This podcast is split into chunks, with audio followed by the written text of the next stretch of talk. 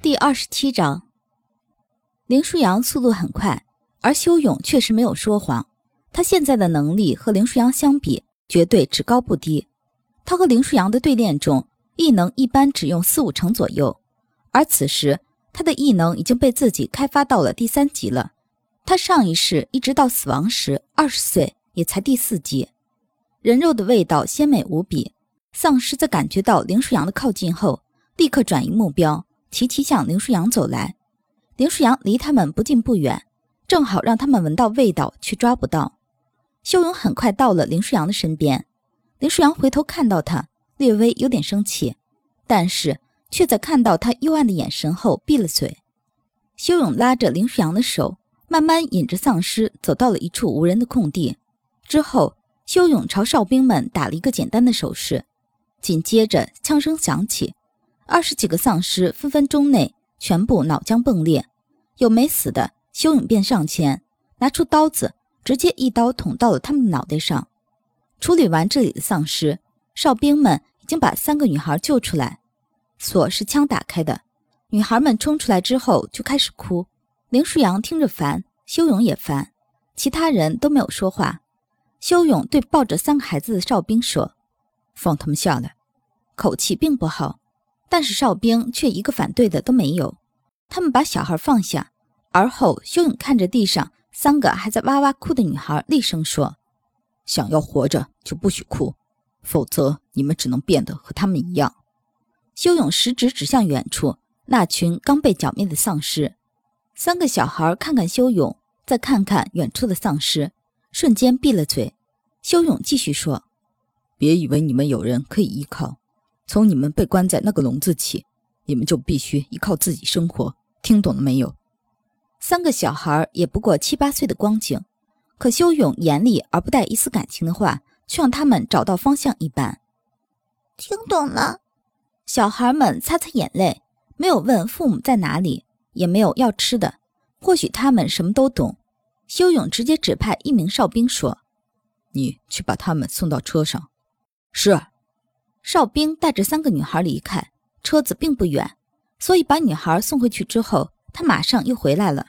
之后，他们继续寻找药草，所有人都随着修勇的动作行动，没有一个人反对，甚至连曾经是某训练营营长的首席哨兵贺阳都没有说一句话。林舒扬看着修勇，而后也没有再说话，不只是震惊，他发现那些哨兵对他是真的服从，这种服从不是他们对自己。那种军阶不同之间的服从，而是发自内心的钦佩和仰望。走了二十几分钟，他们还是没有找到药草在哪里。不过，他们却又遭遇了丧尸的袭击。这一次，林舒扬直接发令射击。这一波丧尸过后，一处茅屋后面战战兢兢的有个人冒了个脑袋出来。而后，他见到来人是军人后，挥着手大叫大喊：“啊，当兵的，快出来！”有人救我们了，快出来！接着，他身边就出现了十几个人。修勇数了一下，一共十六个人。他暗自庆幸了一下，对于人性在末世里到底有多残忍这一点，他还是希望林舒扬不要看到。将这十六个人带上，因为他们之中有人知道药草处理的工厂，所以林舒扬便决定带着他们回去开车，而后将车直接开到药草处理的工厂。往回走之前，林舒扬什么都没说，修勇却让所有人停下。之后，他声音冷若寒霜：“如果有人拖后腿，我不介意送你们一颗子弹。”十六个人瞬间都是一哆嗦，没人敢说话。刚才还在问旁边哨兵有没有水和食物的中年男人，立刻闭了嘴，不敢再出声。修勇随意地看了这十六个人一眼，转身跟着林舒扬往前走。只是他这一眼。冷的足以让所有人相信，他说得到，绝对能做得到。到了车子跟前，林舒扬把这十九个人分配到了四辆车子里。这十六个人看到那三个还活着的小女孩时，也都很惊讶。不过他们偷偷看了一眼修勇，便都没有敢说话。有人引路，车子很快开到了厂房。修勇和林舒扬对视一眼后说：“先看看有没有丧尸，之后再整理草药。”林舒扬点点头，二十四个人便下了车。不过这里并没有丧尸。紧张的考察完周围的情况，确定没事后，林舒扬刚想发话，修勇对着士兵们说：“安全，现在开始搬东西，让那些人先下来。”是。林舒扬刚要发出去的命令，就这么被修勇替代了。林舒扬没时间多想，接着就开始搬药草。这次任务，林舒扬说得很清楚，是为了救战友的命。他们都尽最大的努力往车里放药草，直到药草装完，人在里面也勉强站着能站开，他们才停手。装药草一共用了将近两个小时的时间。装完后，林舒扬擦擦汗，对士兵们说：“现在就地休息二十分钟，之后我们回城。”是。士兵们每人都只带了一点吃的，此时他们吃着，旁边那十九个人就眼巴巴地看着。有人想要分他们一点，修勇一眼瞥过去，送的人和接的人都不敢动弹了。修勇冷冷地说：“他们一顿不吃不会死。”之后，士兵们便目不斜视地吃东西，面对那些饥饿的视线，尽量装作视而不见。林舒扬看着修勇，而后嘴角勾了勾。不管别人是否理解，林舒扬知道，修勇这是怕回程路上还会遇到危险。而他们必须保持体力，有时候一时的心软只会带来更大的灾难。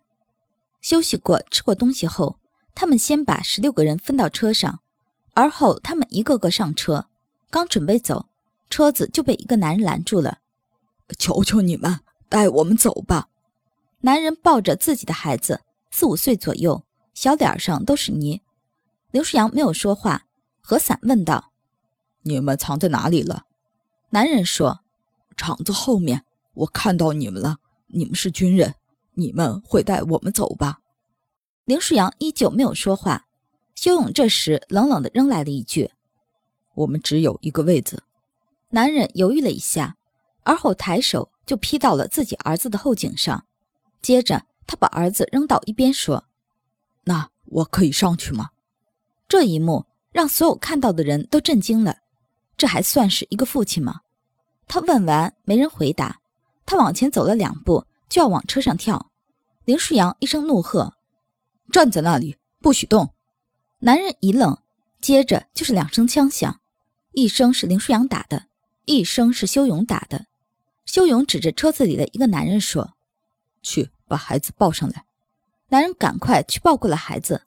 林舒扬和修勇对视了一眼，什么都没有说，或者说。一切在这对视里都已经再清楚不过了。其实多塞一个人一点问题都没有，但是这个男人给人的感觉非常不好，所以修勇才来了那一句，而林舒扬才不让他上车。之后两人直接开枪。修勇是对生命本就无所谓，而林舒扬则是恶心这种没有人性的父亲。他的弟弟，这个世界的修勇，就是死于他们父亲的手里，这一点他永远不会忘记。回去的路上，没有一个人敢说话。修勇这辆车里的人都已经看到了他和那个所谓的团长是怎么杀人的，所以便更加顾忌。因为装了很多的药草，他们只能挤挤挨挨地站着。林舒扬站在角落，他身边没人敢靠近，只有修勇侧身站在他面前。车厢拥挤，而林舒扬和修勇却站得很轻松。只是这一路并不顺畅，所以不小心。修勇便撞到了林舒扬身上，最后修勇不得不双手扶着车厢壁站着，而林舒扬就在修勇手臂和车厢之间，两人距离非常近，鼻尖都能碰到鼻尖。最后林舒扬先挨不住了，他伸手轻轻推了修勇一把：“修勇，你往后点。”修勇倒是想往后，身后是何伞和他的向导，他俩身后是药草，空间非常拥挤。最后。林舒扬直接转了个身，面朝车厢壁。修勇有点愣，觉得林舒扬似乎有点奇怪。不过他并没有多想，他只是单纯的以为林舒扬选择了一个比较舒服的姿势。其实林舒扬可以坐到副驾驶那个位子上的，但是因为队伍中有一个向导，因为搬运药草的时候腿不小心划了一道，所以他就把那个位置让给了那个向导。回去的路上，他们中间停了一次。原因是一个女人拦住了他们的车子，司机哨兵猛地一刹车，林舒扬和修勇就抱在了一起。虽然是从背后，但是修勇还是紧紧地抱住了林舒扬。林舒扬微微一愣，接着就开门下车，看着面前衣衫褴褛的女人，林舒扬直接回身说：“不带走。”修勇跟着林舒扬又跳上了车子，可是何伞不忍心。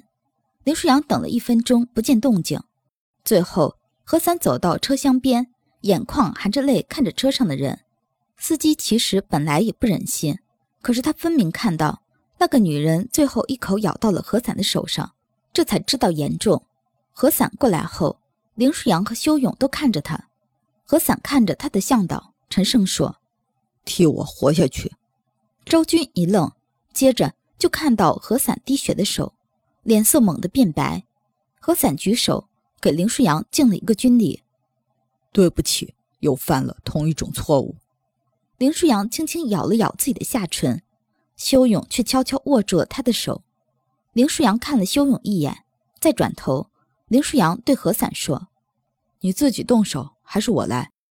何伞苦笑了一下：“我自己来。”车子停了一共五分钟，周群最后跳下了车，回头他冲林舒扬也敬了一个军礼，目光坚毅，那目光在说他绝对不会离开他的哨兵。林舒扬的脸色不太好，修勇一直紧紧握着他的手。最后快到基地了，林舒扬小声问修勇：“你打算捏到什么时候？”哥，你以后要习惯。林舒扬心里忽然一暖，刚才孩子肚子里的那些话，到了嘴边就变成了一个“恩”字。修勇满足的松了手，林舒扬觉得手里忽然空空的，挺不习惯的。